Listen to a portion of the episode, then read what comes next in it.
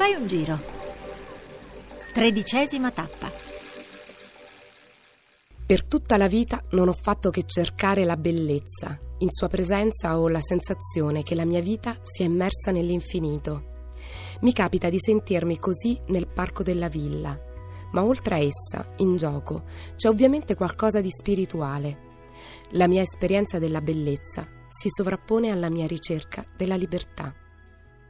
Buon pomeriggio da Florinda Fiamma e diamo il benvenuto ad Anna Bernardini, responsabile FAI. Abbiamo letto quest'ode alla bellezza. Di chi sono le parole che abbiamo appena ascoltato e dove ci troviamo, Anna Bernardini? Bene, innanzitutto buongiorno a tutti, ci troviamo in un luogo, io dico speciale, specialissimo, sono eh, le parole di Giuseppe Panza di Biumo, che è stato sicuramente uno dei più grandi, forse il più grande collezionista europeo d'arte americana, una collezionista europeo d'arte americana del secondo Novecento e eh, ci troviamo in particolare, cioè queste parole sono riferite a un luogo speciale che lui ha amato profondamente e che è Villa Panza di Biumo, eh, che è nella città di Varese. Ci accompagna nella villa? Vi accompagno con grande piacere.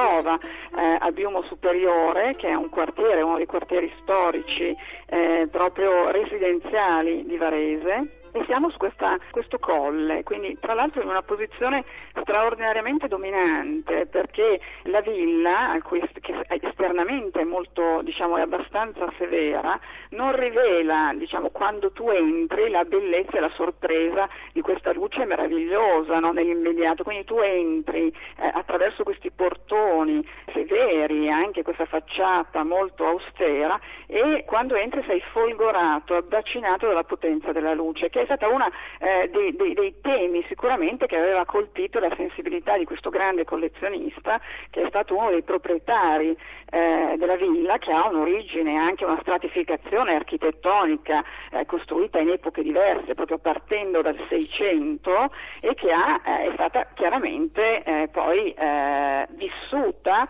da famiglie diverse, perché nel 600 c'era questa famiglia Orrigoni, nel 700, metà 700 il marchese Antonio Menafoglio, che ha dato questo impianto alla villa a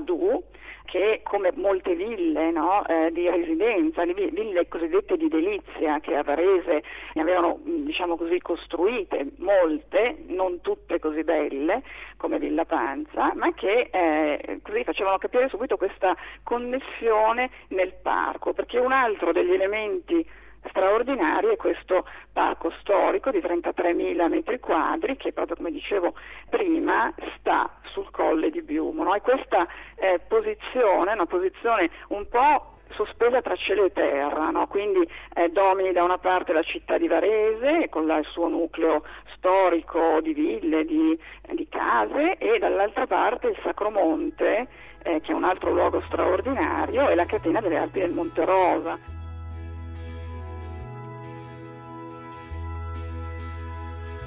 Questa purezza della luce che aveva colpito Giuseppe Panza quando è arrivato no, nei primi anni del Novecento con la sua famiglia da piccolo, ma aveva colpito in realtà anche tutti questi artisti che lui ha invitato per la gran parte americani a fare dei lavori, dei site specific nella villa e la villa diventa una sorta di set, quasi di set cinematografico, no? si diceva, perché ehm, se uno eh, guarda no, le grandi fotografie, le meravigliose fotografie di Ugo Mulas che inizia a fare per documentare no, questi set, vede come gran parte della più importante collezione americana da Villa Panza è transitata, quindi le grandi opere dei, eh, dei, eh, degli artisti dell'espressionismo astratto come Rochko, come Klein, eh, come la pop art no, di Rauschenberg, Oldenburg, Liechtenstein e via via questi, queste, questa villa che per lui era proprio una sorta di laboratorio no, di sperimentazione. Questo è un tema, è un aspetto davvero unico e quindi lui invitava gli artisti, eh, alcune volte decidevano, quindi è molto interessante anche vedere come lui nel corso degli anni, dal 54 fino al, a quando in realtà è, è morto nel 2010, eh, per questa villa, per questi spazi meravigliosi che hanno proprio delle geometrie, delle corrispondenze, una bellezza di un equilibrio abbastanza speciale, lui in realtà ha fatto ragionare, ha fatto pensare a questi artisti che eh, hanno creato dei site specific unici come eh, James Turrell e Bob Irwin che sono i due grandi maestri dell'arte ambientale internazionale e come Dan Flavin che qui a Villa Panza ha eh, lasciato ha, eh, ben 11 installazioni luminose che è uno dei grandi protagonisti e maestri del minimalismo americano. C'è qualche opera a cui lei è più legata? Le opere che sono, sono dentro ormai la mia sensibilità e la mia il mio amore è, è, è l'ultimo lavoro di, di James Turrell che, che, è Sight Unseen, che è questa installazione molto grande, è un'opera che occupa eh, la grande scuderia eh, di Villa Panza, eh, che è una, una sorta eh, di installazione che attraverso i giochi di luce e di colore è capace davvero di, di, di sconvolgere quasi la nostra percezione attraverso questa esperienza fatta di luce e di spazio.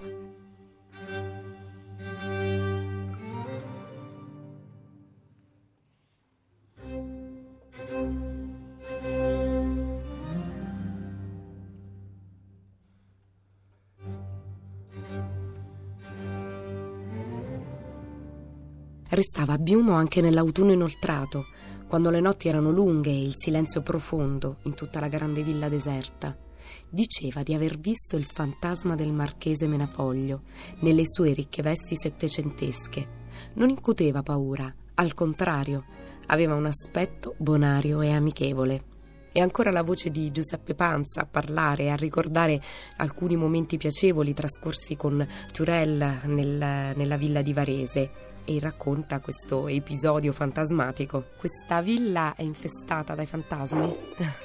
Ma è una villa sicuramente come tutte le ville no, storiche, eh, ogni tanto mh, mm, alcuni, alcuni, racconti molto, molto, simpatici. James Turrell che a Villa Panza è, è venuto a partire dal, proprio è arrivato per la prima volta nel 1973 ma si è fermato diretti, insomma, diversi anni a Villa Panza. Lui raccontava che quando passava, perché qui di diversi giorni dormiva in questa casa, anche, questo, anche per questo Panza è stato davvero